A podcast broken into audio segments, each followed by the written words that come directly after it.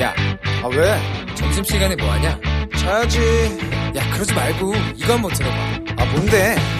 지금 당장 라디오를 켜봐 나른한 오후 깨울 시사 토크쇼 모두가 즐길 수 있고 함께하는 시간 유쾌하고도 신나는 시사 토크쇼 오태훈의 시사본부. 김철민의 본부 뉴스.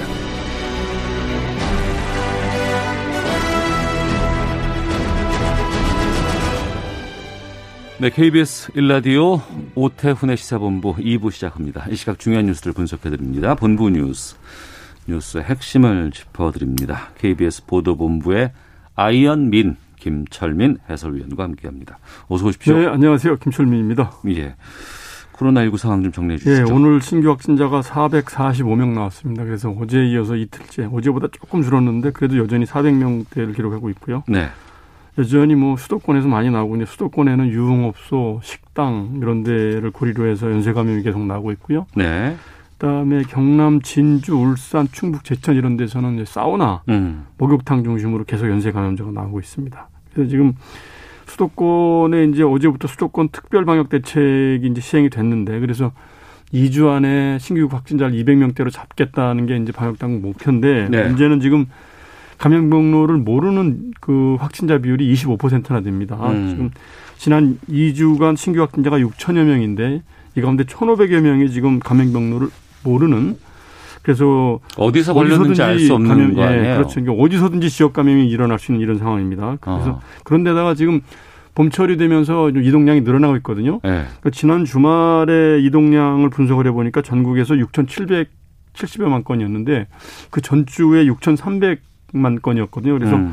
이동량이 전주보다 지난 주말에 6.8% 늘어서 이렇게 지금 미확인 확진자 비율 증가에다가 이동량 증가 이게 4차 유행을 촉발시킬 수 있는 계기가 될 수도 있다 이렇게 이제 전문가들이 조- 이제 경고를 하고 있고 네.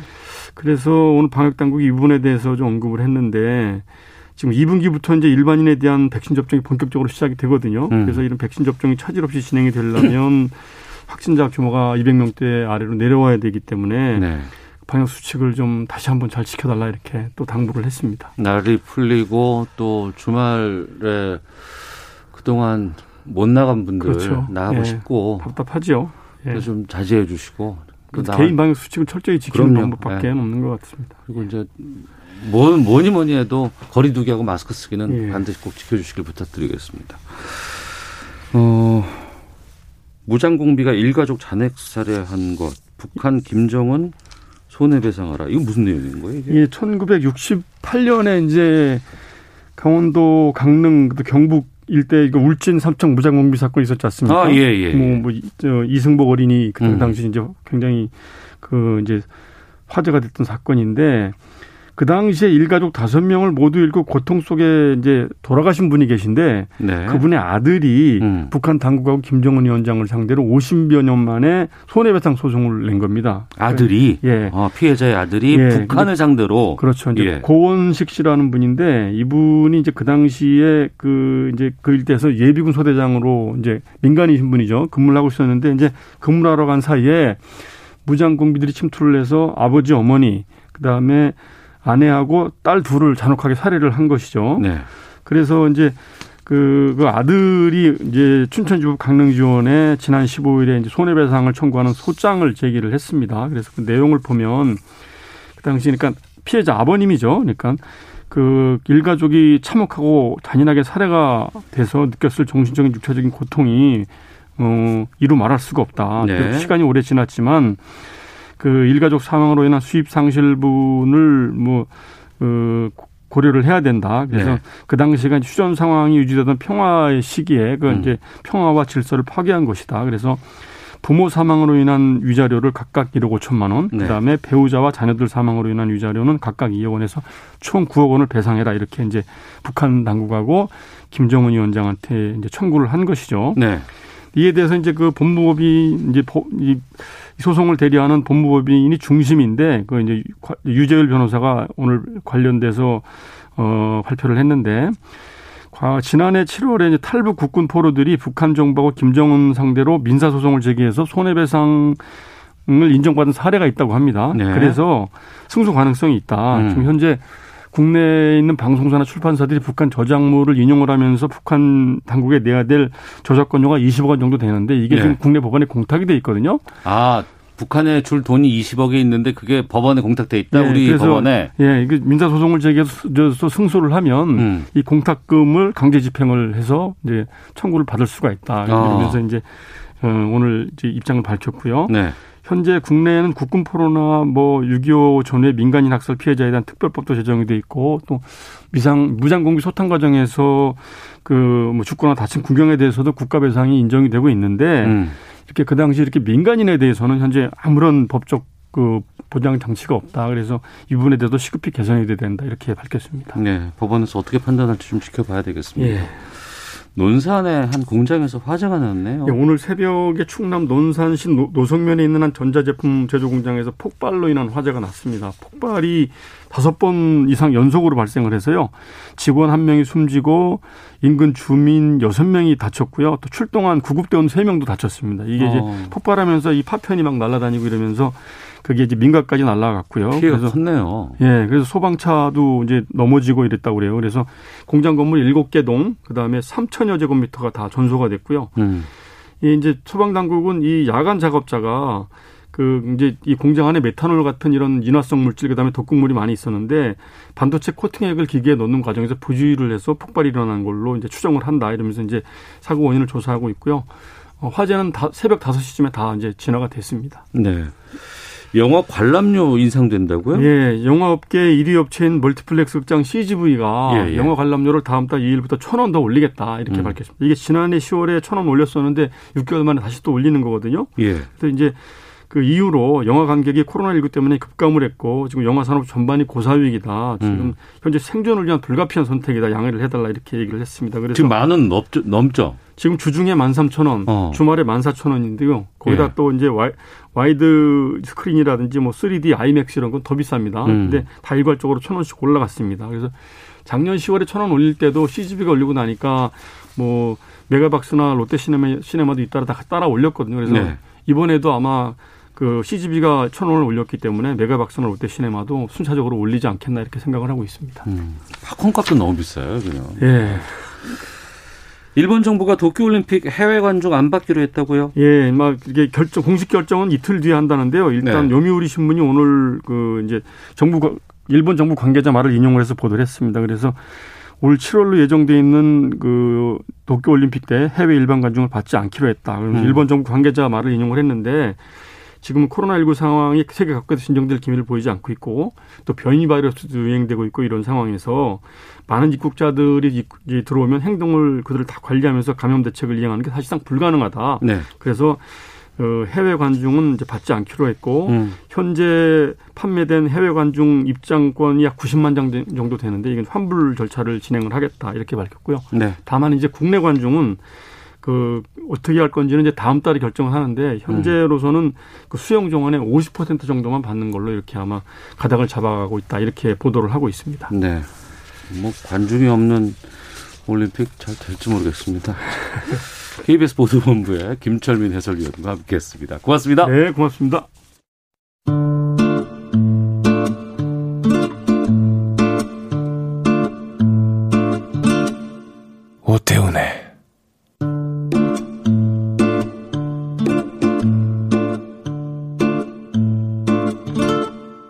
시사본부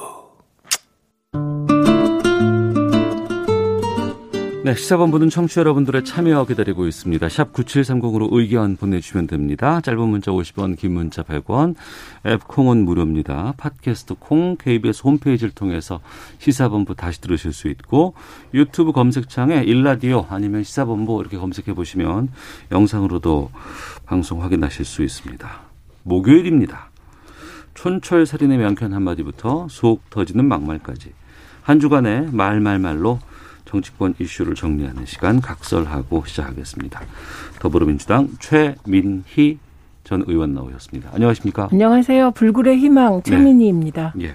요즘 핫하신 분입니다. 국민의힘 이준석 전 최고위원도 네. 그 자리에 하셨습니다. 안녕하십니까? 네, 안녕하세요. 어, 요즘 뉴스 생산 어마어마하게 되던데. 제가 1년 동안 페이스북 안 하고 있다가 페이스북 하면서 예. 하는 말들이 기사가 많이 돼가지고 어, 뭐 그냥 흐르는 대로 가고 있습니다. 그러시군요. 그냥 언어의 진화예요. 예전에는 예. 상왕이라는 말까지 나왔는데 이제 상황제까지 진화시키신 분이세요. 예. 아, 관련해서 말씀하셨으니까 오전 속보 지금 어, 살펴보도록 하겠는데 잠깐만요. 이게 좀 무슨 아, 예, 알겠습니다.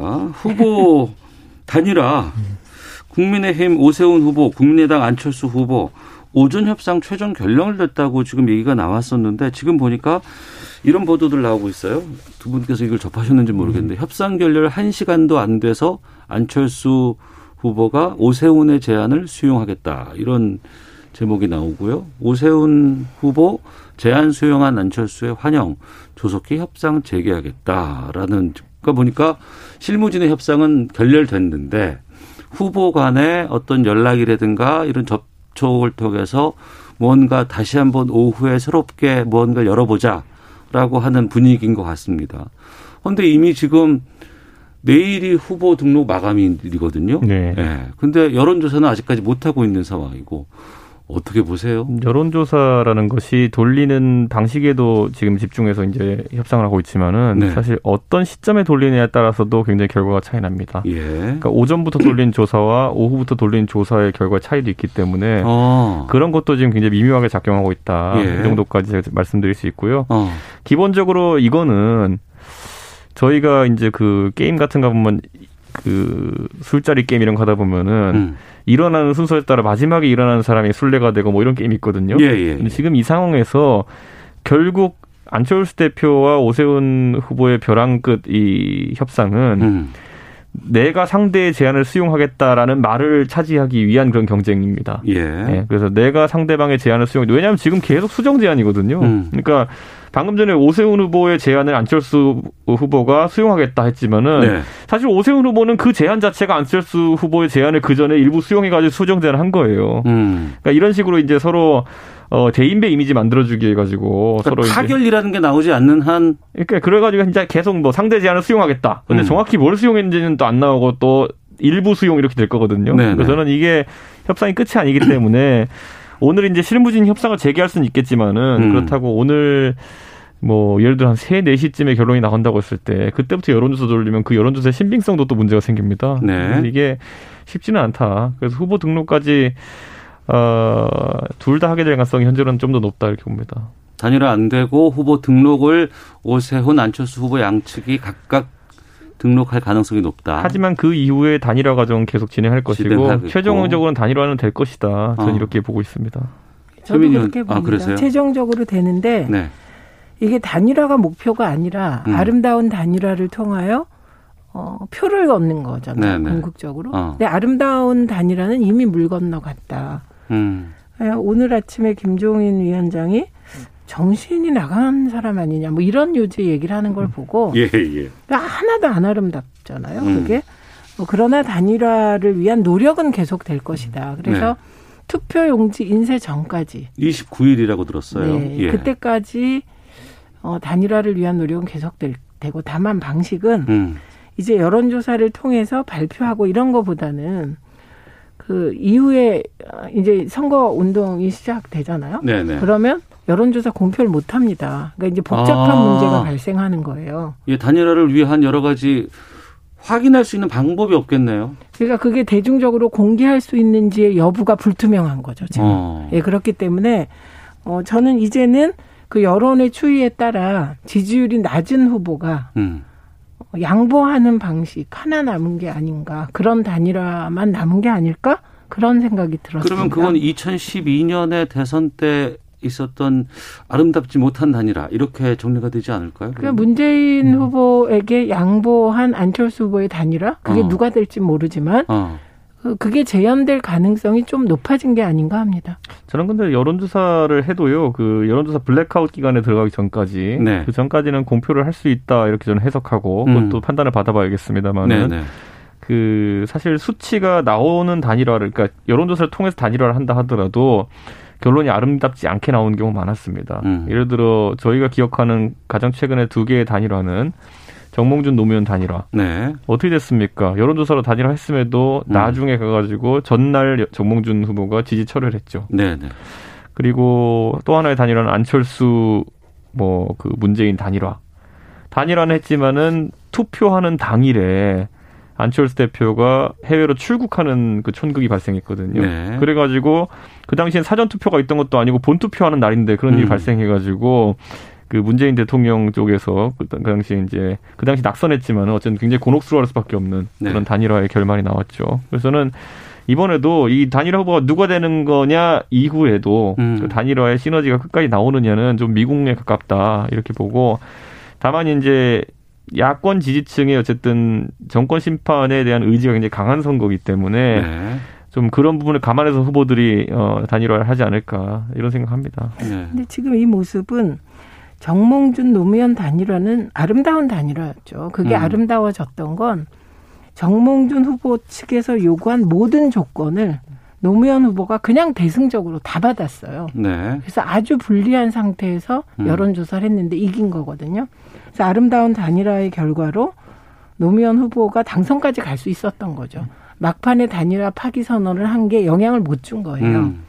그 양보하는 모습이 대인배로 보여서. 예. 근데 제가 지금 안철수 후보 보면 그때 그 대인배 같은 노무현 후보의 그 대인배 같은 멋있는 건 갖고 싶고 음. 안철수 그- 후보가 네. 예. 그 대인배로 보였던 건 사실은 내용을 다 양보했기 때문이거든요. 음. 상대에게 아주 유리한, 어, 유리한 룰을 다 받았기 때문인데 그 멋있는 풍모는 이미지로 갖고 싶고 그리고 그 양보는 안 하고 싶고 네. 지금 뭐 이런 상태에서 어, 온것 같습니다. 근데 그런 일은 없습니다. 음, 네. 알겠습니다.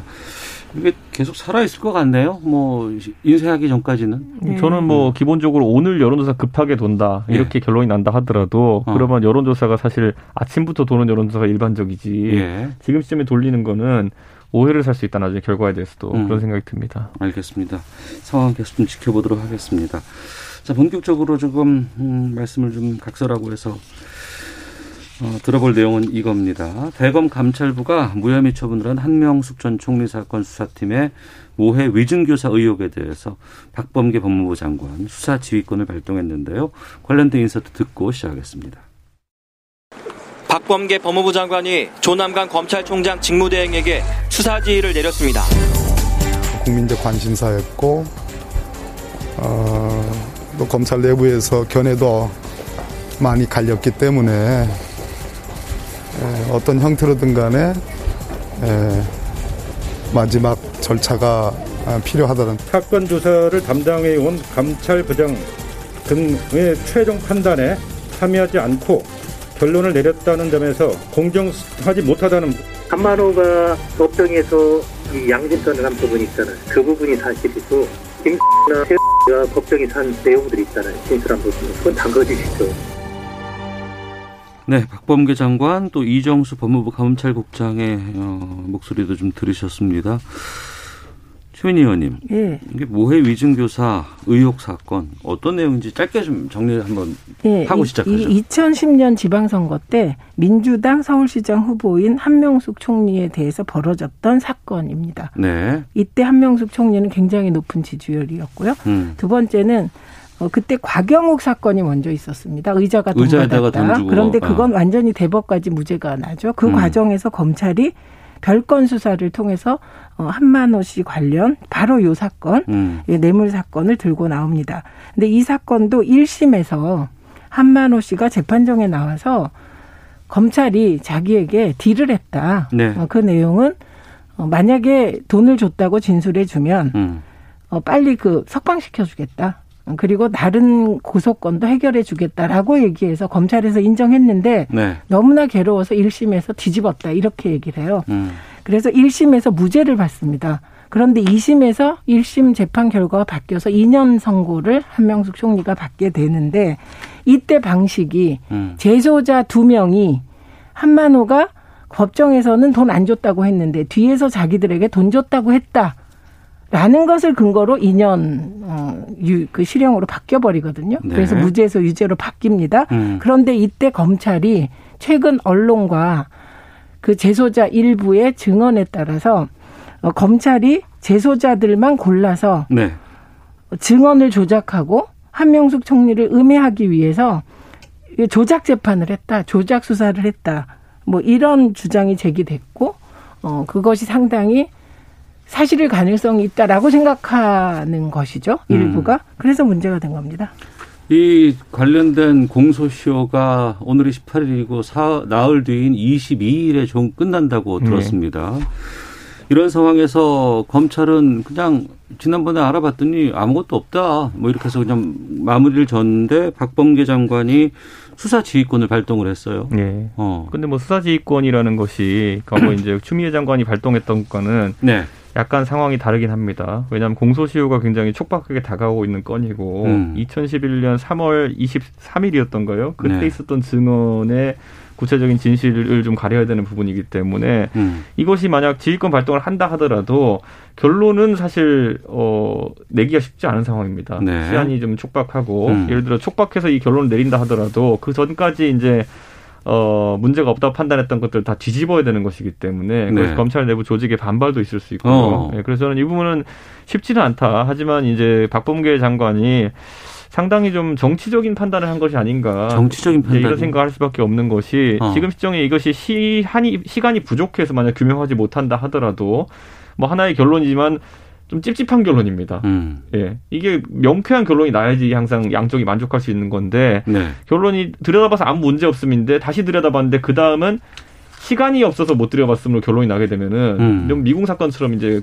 떨어지는 그런 인식이 생기거든요. 그래서 저는 이거는 앞으로 공방이 좀 많을 것이다 이렇게 보고 기본적으로 뒤집는 결론이 나오긴 아까 말했던 것처럼 시간이 촉박하다 저는 네. 생각을 합니다. 근데 그 임은정 검사가 이 관련해서 계속해서 사건을 들여다보고 수많은 조사를 했다는 얘기가 나왔었거든요. 그래서 좀 기대를 걸어보는 분들도 한명숙 전 총리 쪽에서는 좀 있을 것 같은데. 우선 한명숙 전 총리가 거물이잖아요. 대권 네. 후보였고 당시에 서울시장 당선되는 분위기였습니다. 그렇기 때문에 한 총리 이름이 자꾸 거론되죠. 음. 그런데 지금 모든 언론에서 파헤친 거는 한 전 총리 개인이 아니고 네. 검찰 특수부의 조작적 수사 행태.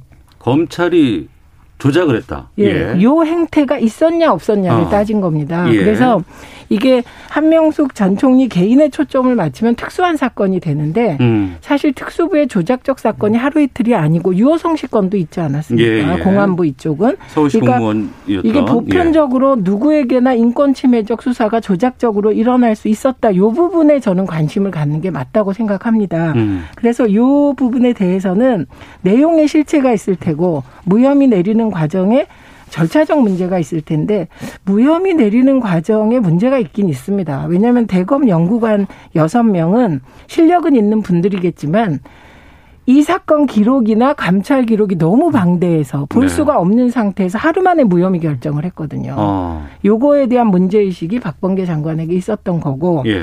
내용에 대한 부분은 보다 복잡하게 판단해야 하지만 중요한 거는 이 검찰이 조작 적 증언, 그러니까 조작적 수사를 했다는 근거들에 대해서는 정말 그 여러 언론들이 네네. 다 밝혀놨기 때문에 음. 이 부분의 확인은 어렵지 않을 것 같습니다. 전 근데 이제 봤을 때 아까 최민영 음. 연구하신 것처럼 자료가 방대하기 때문에 이게 일부 보도에 따르면 13만 쪽에 달한다 뭐 이런 보도 나왔었는데 13만 쪽. 예. 그 모든 자료. 어. 네. 근데 그렇다고 한다면 아까 최 의원님 말씀하신 것처럼 하루 만에 결론을 내렸기 때문에 부적절하다. 음. 근데 지금 이제 박 장관이 어, 이권을 발동하면서 뭐 대검에서 이제 뭐 어떻게 할지 전략도 짜고 이러다 보면 하루는 지나갈 테고 네. 22일까지 이제 3일 남은 거거든요. 음. 그 3일 사이에 그러면 또 그 13만 쪽을 들여다보는 것은 말이 되겠느냐. 좀 그런 것 때문에 음. 저는 이 사실 수사지휘권 발동에 대한 얘기는 이미 정가에서 또는 이 법조계에서 나온 지가 한 2, 3주 되는 얘기입니다. 네. 왜냐하면 이 시효가 다가오는 건 누구나 알고 있었거든요. 그리고 음. 해당 사건의 변호인들 같은 경우에는 줄기차게 지휘권 발동을 박범계 장관은 취임과 동시에 요구했고요. 그렇기 때문에 저는 오히려 아까 제가 다소 정치적이라고 오해 살 수 있는 부분이 바로 이런 겁니다. 왜냐하면은 박봉계 장관의 취임과 동시에 이런 것들을 전격적으로 추진했다 그러면은 실제로 13만 쪽을 들여다볼 만한 시간과 어떤 여력이 있었겠죠. 근데 지금 시점에 이렇게 진행하면서 아까 말했던 것처럼 그냥 결론 자체가 나기 어려운 상황 아니냐. 그래서 미궁이 될 가능성이 있다 이렇게 봅니다. 그 일반 국민의 입장에서는 만약에 검찰이 모해 이증을 교사했다면 네. 이거는 검찰 조직으로서도 크나큰 주- 이건 문제가 되는 거 아니 아니겠습니까? 예, 예. 그런데 예. 여기서 중요한 게 보통 검찰이 기소를 할때 예. 검찰 전체가 어떤 사건을 다 알고 하지 않습니다. 그렇겠죠. 담당 예. 검사가 판단하고 예. 담당 검사의 보고서가 아 이게 근거가 있다 살펴봤을 때 그러면 허락만 하는 사람들이 있는 거죠. 음. 그러니까 여기서 중요한 인물은 임은정 검사인 거예요. 왜냐하면 네. 이분은 거의 1년 가까이 이것만 팠거든요. 음. 그래서 1년 가까이 이 사건을 조사하고 수사 일부 수사했던 임은정 검사를 배제한 상태. 이 부분이 저는 절차에서 문제가 있다고 봅니다. 네. 그러니까 임은정 검사와 한동수 부장은 이 내용에 대해서 아주 잘 아는 사람들인 거예요. 한동수 부장, 감찰부장. 네, 그러니까 다 네. 잘 아는 사람들입니다. 그러니까 어. 지금 이제 13만 쪽이라는 건 13만 쪽은 재판 전체 기록이고요. 감찰 보고서는 6천 쪽입니다. 음. 그래서 박범계 장관이 다 봤다는 건 6천 쪽인 것이죠. 그래서 적어도 이 6천 쪽은 보고 판단해야 되는 거고 13만은 뭐 못 볼 것 같고요. 네. 그 6천 쪽은 한 3일이면 보죠. 전문가들은 봅니다. 오늘 오전에 지금 윤석열 총장 이후에 새로 조남- 임명이 안 됐기 때문에 조남관 검찰총장 직무대행이 지금 일을 맡고 있는데 이거 수용하겠다 수사지휘권 네. 대검 부장회의를 신속히 개최하겠다 이런 입장을 발표했는데 아니요, 근데- 이건 어떤 의미인가요? 아니 그 중요한 게 고검장들을 다 참석시키겠다는 거예요. 이건 예. 뭐냐면 어. 어, 사실은 이거를 막 일부 언론에서는 대검 부장들이 친여다 아닙니다. 음. 검사들은 다 검사인데 네. 범위를 더 확대하겠다는 거예요. 어. 그러니까 이건 어 그러니까 지금 빨리 결정해서 빨리 6천 쪽을 다 보는 거. 음. 예, 이게 가장 중요하고 일부 언론이 무슨 법무부와 검찰의 그 갈등이 갈등, 재현될 예. 거다라는 기사는 오늘부로 다 오버되신 겁니다. 어. 저는 근데 이제 어쨌든 검찰 조직 내에서의 어떤 수사하는 문화라든지 수사하는 방식에 대해 가지고 이번 어쨌든 만약 기소나 수사가 이루어지게 되는 것이기 때문에 네. 저는 검찰 구성원들의 동요도 있을 것이기 때문에 음. 그런 어떤 어, 광범위한 회의 소집이 이루어진 것도 있을 것이다 이렇게 보고요. 기본적으로 다만 저는 이제 그 이문정 검사가 그렇게 연구를 이제 많이 해왔다고 한다면은 네.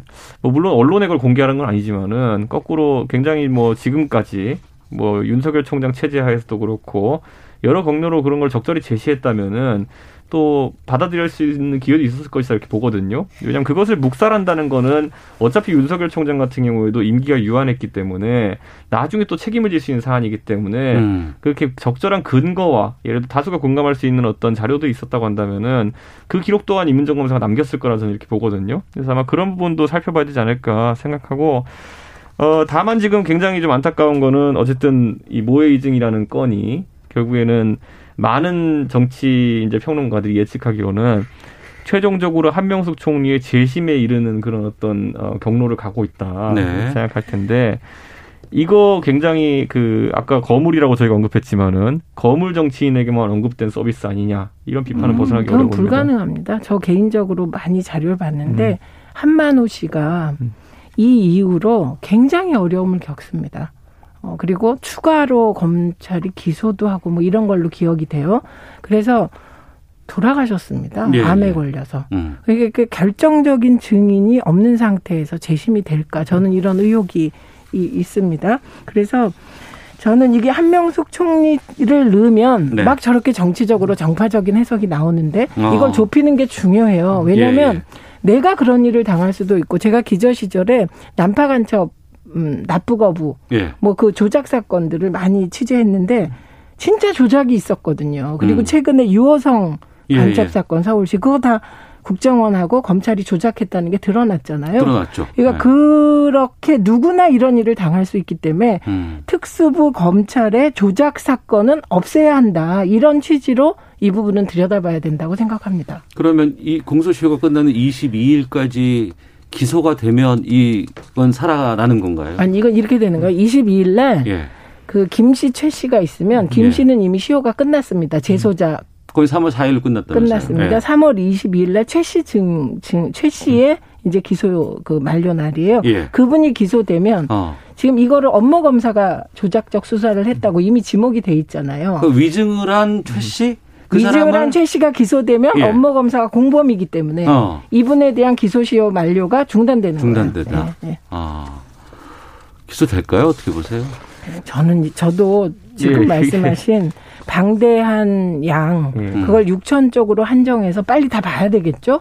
제가 보니까 진짜 6천 쪽을 집중하니까 3일에 보더라고요. 음. 그러니까 그렇게 한다면 뭐 결론을 낼 수 있을 거라고 근데 생각합니다. 통상적인 어떤 사건 처리에 걸리는 기간보다 네. 뭐 현격하게 적은 시간이기 때문에 음. 제가 말했듯이 뭐 최민현이 말씀하신 것처럼 병렬적으로 예를 들어 인원을 투입하든지 해가지고 뭐 수치 수, 시간을 최대한 줄인다 하더라도 아마 최소한의 보고 절차라든지 아니면 법리에 대한 검토 시간 이런 것들이 부족할 것으로 예상되고 네. 그래서 또 빠, 너무 빠른 판단이 나오면은 음. 다른 논란을 또 야기할 수 있기 때문에 네.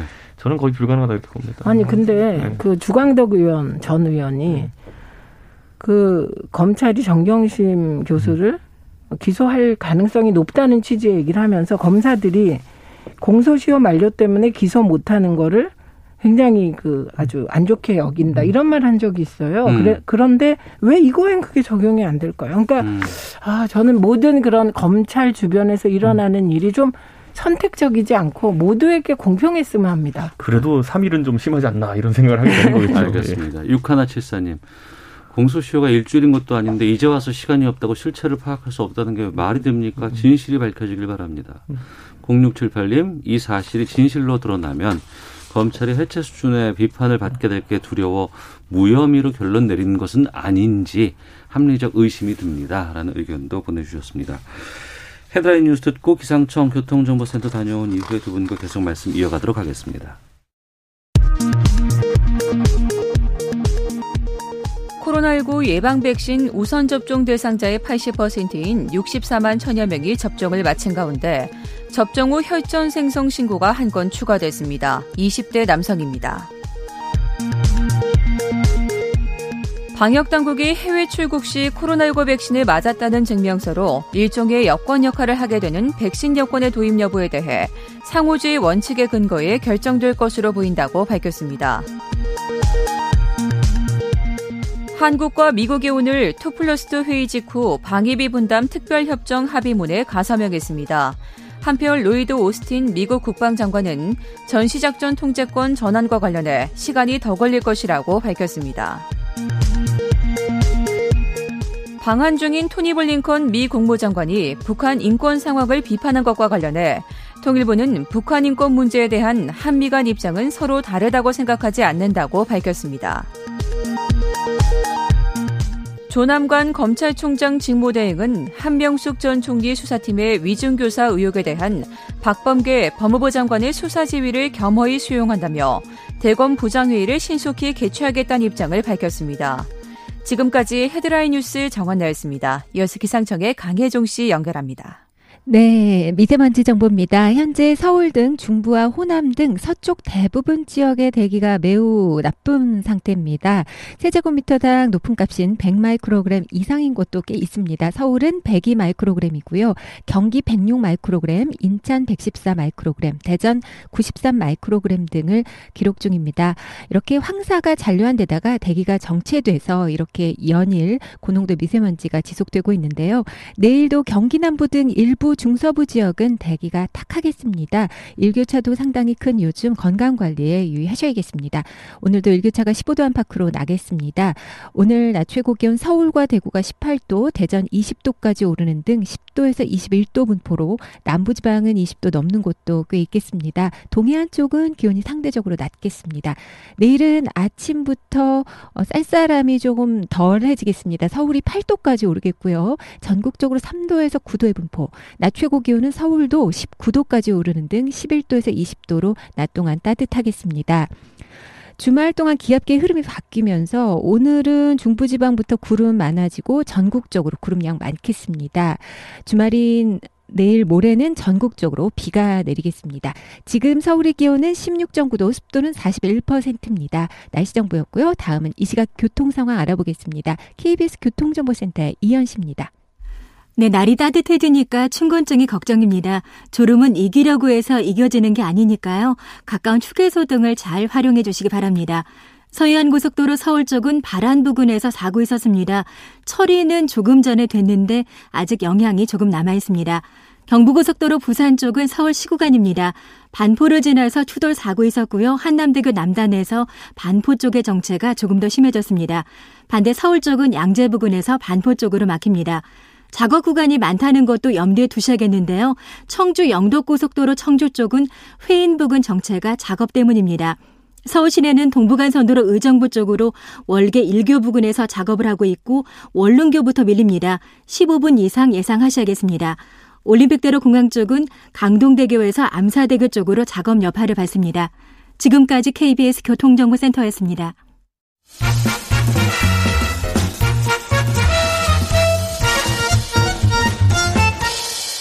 오태훈의 시사 본부.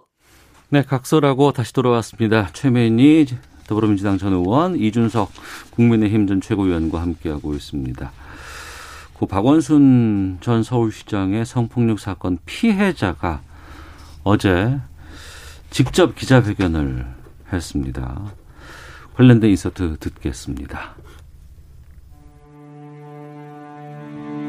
고 박원순 전 서울시장 성폭력 사건 피해자가 사건이 알려진 지 8개월 만에 처음으로 공개 석상에 나왔습니다. 그분의 위력은 그가 세상을 떠난 이후에도 그의 잘못을 인정하지 않는 사람들로 인해 저를 지속적으로 괴롭게 하고 있습니다. 그분의 위력은 여전히 강하게 존재합니다. 피해자가 겪은 일이 직장 내 성폭력 사건이고 피해자는 자신의 일상을 돌려받을 권리가 있다는 점을 명확히 이야기해 주십시오. 네, 어, 피해자를 지원하는 여성단체 또 피해자 전 직장 동료인 어, 서울시 비서관도 참석해서 2차 가해 중단을 호소했다고 하는데 어제 처음 밝힌 직접 기자회견 최민희 의원께서는 어떻게 보셨, 접하셨어요? 어, 2차 가해 중단해야죠. 음. 그런데 2차 가해를 중단하라면서 행사를 하면 할수록 저는 보니까 분위기가 네. 자꾸 이게 가열되더라고요. 음. 그래서 어, 저 방식이 과연 저 기자회견이 의도하는 바를 이룰 수 있을까 음. 이런 걱정은 좀 됩니다. 그러니까 2차 가해 중단을 호소하는 기자회견이지만 그 이후에 또 반대하는 분들은 있으니까 어. 그걸 감수할 수는 없는 거 아닙니까? 예. 그리고 저는 그 피해자를 자꾸 막 그 피해자에 대해서 말하는 것 자체가 부적절하고 음. 또 거꾸로 저는 고인이 된 분을 자꾸 현실 정치에 끌어들이려는 일부도 저는 동의가 안 됩니다. 네. 그러니까 이 경우 만약에 고인이 아니라면 음. 그거 시시비비를 가려야 하겠죠. 네. 그런데 이미 고인이 된 분에 대해서 어떻게 하라는 겁니까? 말을 할 수가 없는데. 그래서 법률이 음. 일단 어떤 사건이 진행되다가 피의자라고 표현해야 될까요? 네. 그런 분이 이제 고인이 되면 이게 기소 중지가 됩니다. 수사 네, 네. 중지가 네. 됩니다. 어. 이거는 법이 정한 최소한인데 어. 이거를 안 지키는 것도 문제가 있지 않습니까? 이 사안은 말만 하면 양쪽에서 비난을 하는 사안이라 아마 패널들께서도 되게 곤란한 사안이실 텐데 예. 저는 피해자의 의견에 대해서 그리고 피해자의 처지에 대해서 전적으로 받아들여야 되는데 딱두 음. 분에 대해서 문제 제기 안 할 수가 없어요.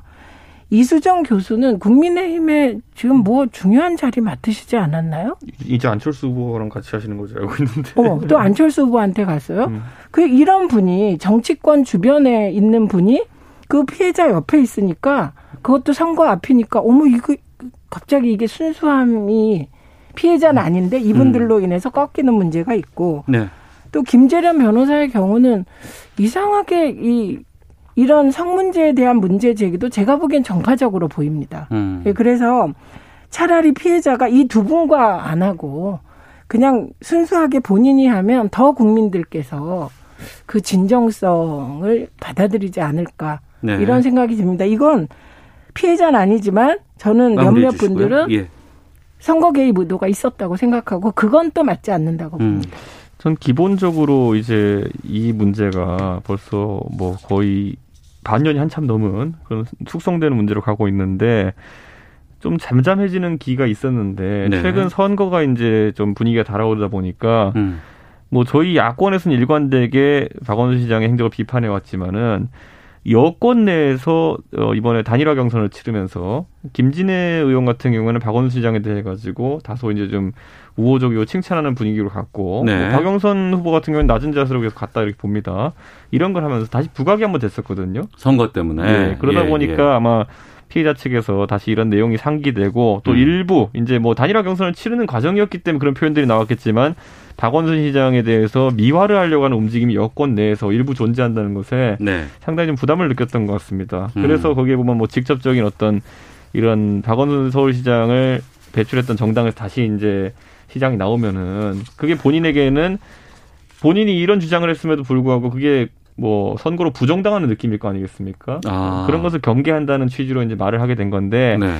이게 굉장히 이제 이분이 공무원 신분이기 때문에 선거법 위반이냐 여부를 가지고 일부 어, 분들은 선관위에 고발도 했다 그래요. 네, 근데 제가 봤을 때는 그렇게 선관위 고발까지 하기에는 이분이 겪었을 아픔이 너무 크고 음. 저희가 이분이 뭐 단순히 박원순 시장에 의한 어떤 그런 어, 성추행 피해뿐만 아니라 여러 가지 고통을 겪으신 분이기 때문에 그걸 참작해서 어, 받아들여야 된다 이렇게 보고 일부 이제 뭐 경직성을 바탕으로 해서 공무원이니까 이런 안 된다 이렇게 하는 거는 좀 가혹한 얘기다 이렇게 봅니다. 음. 근데 저는 일부가 고발하고 이걸 어쩔 수가 없다는 거예요. 지금은 어. 지금은 전 국민이 능동화돼 있는 상태이고 네. 예. 이게 되게 그 보수 진보 뭐 극우적 혹은 뭐 극좌적 이게 막 나눠져 있으면서 유권자층이 이분들이 다 각자의 행동을 합니다. 음. 그런데 일부가 하는 행동까지 하지 마라 뭐하라라고 할 수가 없는 거예요. 예를 들면 저는 일부 보수 쪽 단체에서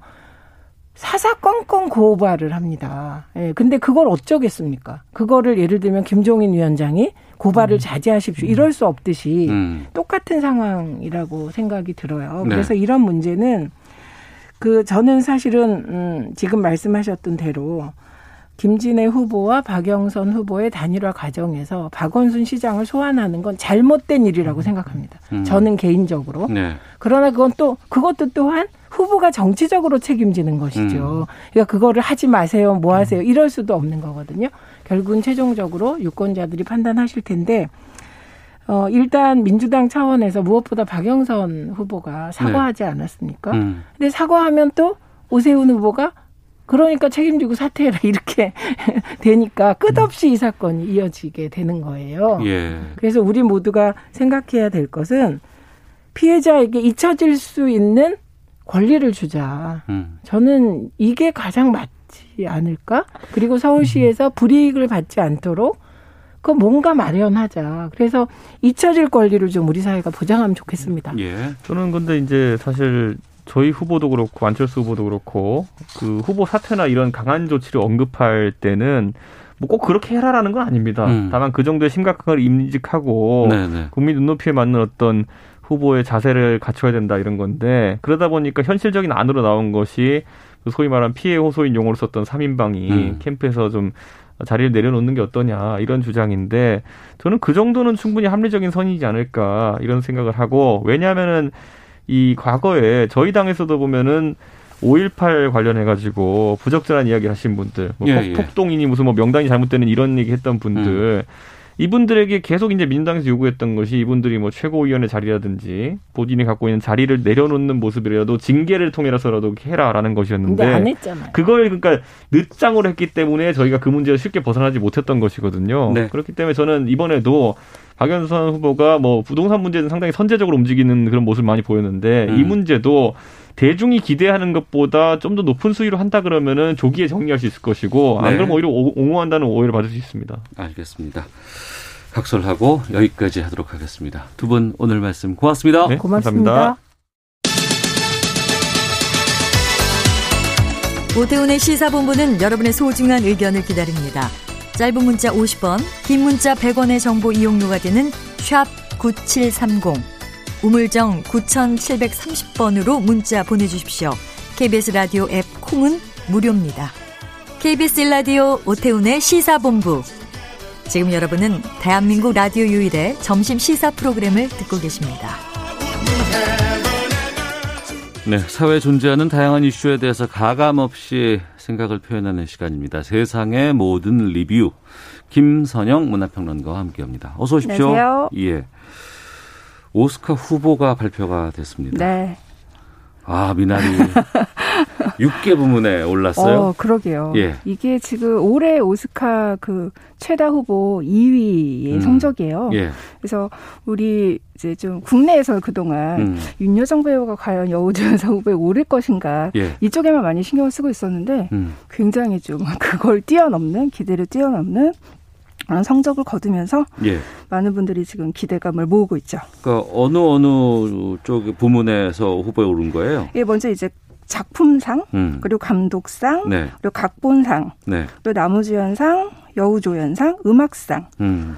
이렇게 해서 거의 가장 이렇게 주요 부분이라고 할 수 있는 게 네. 이 연기상과 이제 작품상 감독상 그리고 뭐 각본 각색 이렇게 나뉘는데 작품상 감독상은 작년에 기생충이 받았잖아요. 그렇죠. 그러니까 어. 주요 부분을 싹 휩쓸었잖아요. 근데 이제 미나리도 역시 주요 부분에 다 이름을 올리면서 어. 아, 이 작품이 정말 작품성으로도 네. 지금 많이 인정을 받고 있구나라는 음. 걸 다시 한번 확인시켜준 네. 그런 이제 후보 선정 결과가 아닌가 싶고요. 이게 또 굉장히 주목할 만한 게 어, 오스카의 뭐 역사를 다시 썼다라고 할 정도로 예. 좀 의미 있는 기록이기도 해요. 그래요. 윤여정 씨는 이제 물론 한국인 여배우 최초로 음. 어, 아카데미 배우 쪽 부문에 올라간 거 그렇죠. 이름 예. 올린 거고요.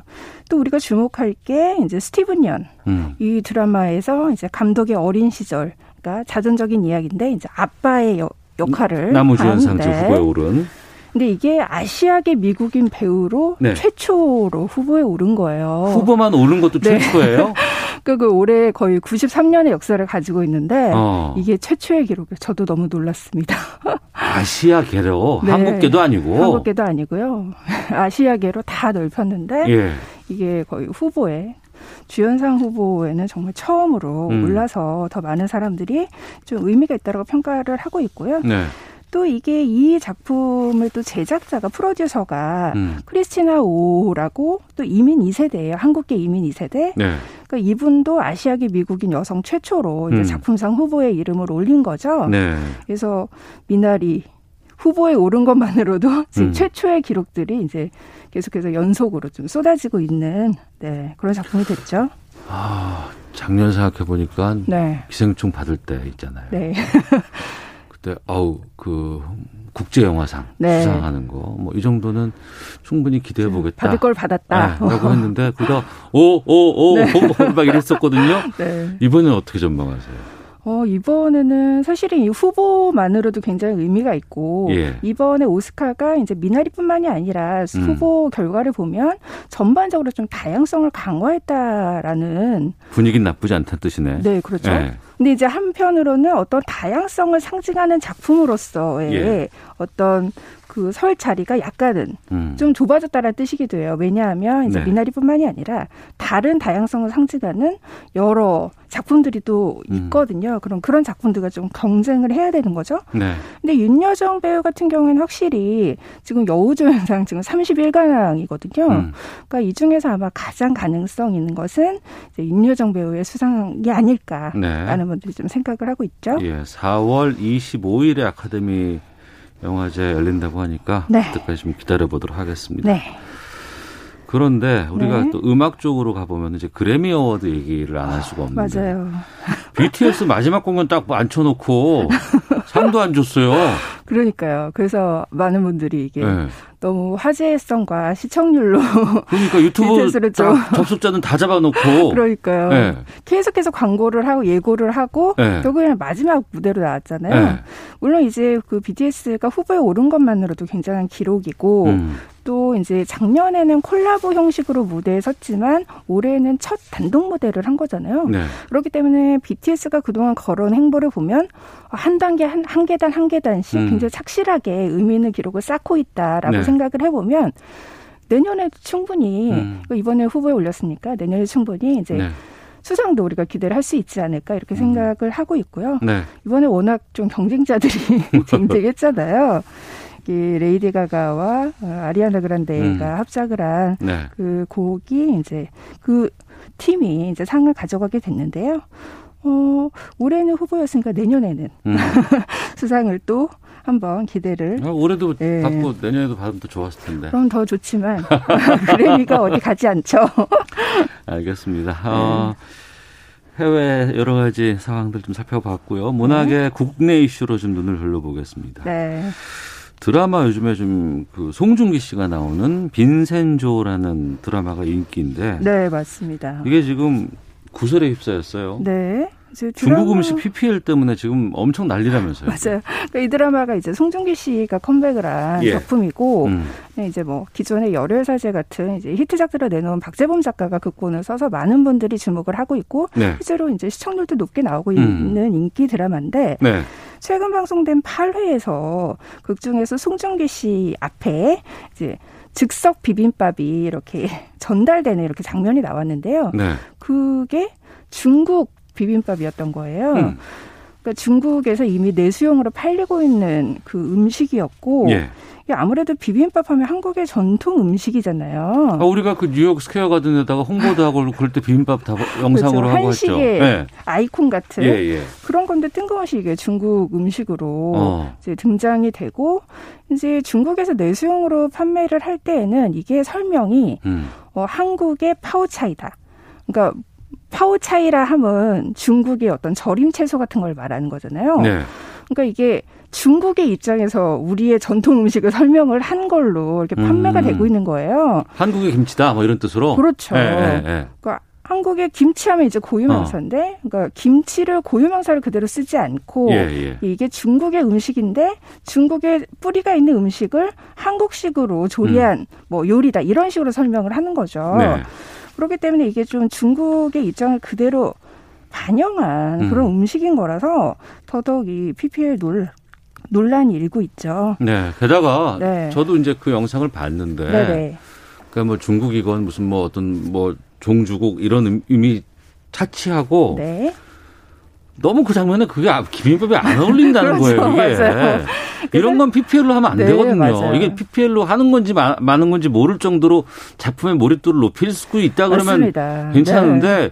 너무 튀어 이거. 맞아요. 네. 그러니까 그 동안에 우리가 이제 기존에서 네. 기존의 드라마의 PPL 논란이 한두 번 일어난 게 아니잖아요. 예, 예. 그럴 때마다 이제 공통적인 것이 음. 너무 시청권을 방해, 침해한다. 네. 몰입을 방해한다. 음. 특히 요즘 이제 중국 자본이 많이 드라마에 투입이 되면서 네. 중국식 PPL이 많이 늘고 있는데 음. 이게 굉장히 작품 안에서 뭐 튀는 경우가 많아요. 예. 우리나라의 현실에 좀 맞지 않는 그런 음. PPL이기 때문에 시청권에 몰입한다라는 비판도 충분히 이제 수긍이 가능한 거죠. 네. 게다가 이게 PPL을 왜 수용했느냐, 거부했어야 네. 되지 않느냐라는 비난이 송중기 씨한테 또 일고 있다면서요. 그 송중기 씨뿐만이 아니라 이제 어, 아무래도 중국에서 어. 인기가 높은 음. 인기가 많은 배우들은 항상 이제 그런 딜레마에 좀 빠지게 돼요. 어. 특히나 이제 이게 송중기뿐만이 아니라 음. 이게 지금 TVN에서 방영되고 있는 다른 드라마들에 반복적으로 나타나고 있는 문제거든요. 그러니까 결국은 PPL이라는 게그 네. 드라마의 제작비를 차이나머니가 좀 상당 부분 되고 있다라는 그렇습니다. 반증일 수도 있는 거 네. 아니에요? 네. 그러니까 이 바로 이전에 빈센주 어. 이전에 이제 논란이 된 작품이 이제 여신강림이라는 작품인데 네. 이 작품에서도 이 여고생들이 갑자기 이제 편의점에서 음. 중국식 인스턴트 허거를 막, 막 먹는다든지 이런 식으로 좀 현실과 동떨어진 PPL이 막 등장을 해서 음. 아 이거 드라마 몰입을 너무 방해하는 거 아니냐 네. 이런 식의 논란이 있었는데 음. 이게 빈센조에까지 이뤄 이제 연속으로 이어지면서 이게 좀 TVN 특히나 이제 CJ가 주관하고 있는 이런 방송사의 드라마들이 좀 너무 지금 시대 인식에 뒤떨어진 것이 아니냐. 네. 왜냐하면 이게 뭐 PPL이 과도한 PPL 때문에 뭐 몰입을 방해한다라는 것도 있지만 음. 이게 아무래도 중국이 최근에 한국의 전통 문화를 네네 자기 괜히, 거라고 괜히 우기고 그렇죠 그런 네. 애들이 많잖아요. 적당히 해야지. 그런 시대적인 맥락하고 생각을 해보면 예. 이제 좀 신중하지 못한 그런 음. PPL이었다는 비판이 쏟아지고 있는 거죠. 예. 저희 서영덕 교수님하고도 인터뷰를 한번 했습니다만 네네. 네. 김치라든가 한복이라든가 네. 뭐 여러 가지 항일신 윤동주 님의 국정 문제라든가 네. 이런 건 좀 과한 거 아니에요. 근데 그런 그렇죠. 상황에서 네. 이걸 방송사의 드라마가 네. 그것도 웬간해야죠, 이거. 그렇죠. 그러니까 같은 방송사에만 또 계속해서 반복적으로 논란이 일어나고 있으니까요. 예. 우리가 새머리 시간에도 잠깐 다루긴 했지만 철인 왕후라고 TVN에서 음. 방영한 드라마도 네. 중국의 원작을 이제 리메이크한 건데 그 원작자가 혐한 작가였기 때문에 어. 좀 논란이 많이 됐었거든요. 예. 그러니까 이런 식으로 좀 중국의 자본과 굉장히 좀 밀착된 그런 관계 속에서 자꾸만 반복된 논란을 음. 발생시키고 있는 것이 많은 시청자들이 지금 비판을 하는 원인이 되고 있습니다. 네. 우리 콘텐츠 시장의 중국 자본 유입 속도가 상당히 좀 빨라지고 있는 상황으로 보이는데 네. 부작용이 좀 있지 않을까라는 우려가 되거든요. 어떻게 이걸 해야 될까요? 사실 이런 자본이 들어오는 건 좋은 거죠. 그렇죠. 드라마 제작을 예, 예, 예. 이제 어. 원활하게 할수 있으니까요. 사실 사드 갈등 이전에 중국에서 한류가 일어났을 때 음. 중국 자본이 막 물밀듯이 쏟아져 그랬습니다. 들어올 때도 이제 비슷한 음. 우려가 있었어요. 이게 너무 좀 중국 자본의 입장에서 콘텐츠를 만들어서 어떤 좀 질적인 하락이 있는 것이 아니냐. 네. 뭐 이런 우려가 있었는데 지금은 그런 질적인 문제뿐만이 아니라 어떤 그런 역사 왜곡의 문제라든지 동북 음. 공정의 문제 이런 것까지도 우려를 해야 되는 상황이니까 예. 우리가 단순한 논란으로 넘어갈 그런 사안은 아닌 것 같습니다. 알겠습니다. 세상의 모든 리뷰 지금까지 김선영 문화평론가와 함께했습니다. 고맙습니다. 감사합니다. 예, 오태훈의 시사본부 마치겠습니다. 내일 금요일 12시 20분에 다시 인사드리겠습니다. 안녕히 계십시오.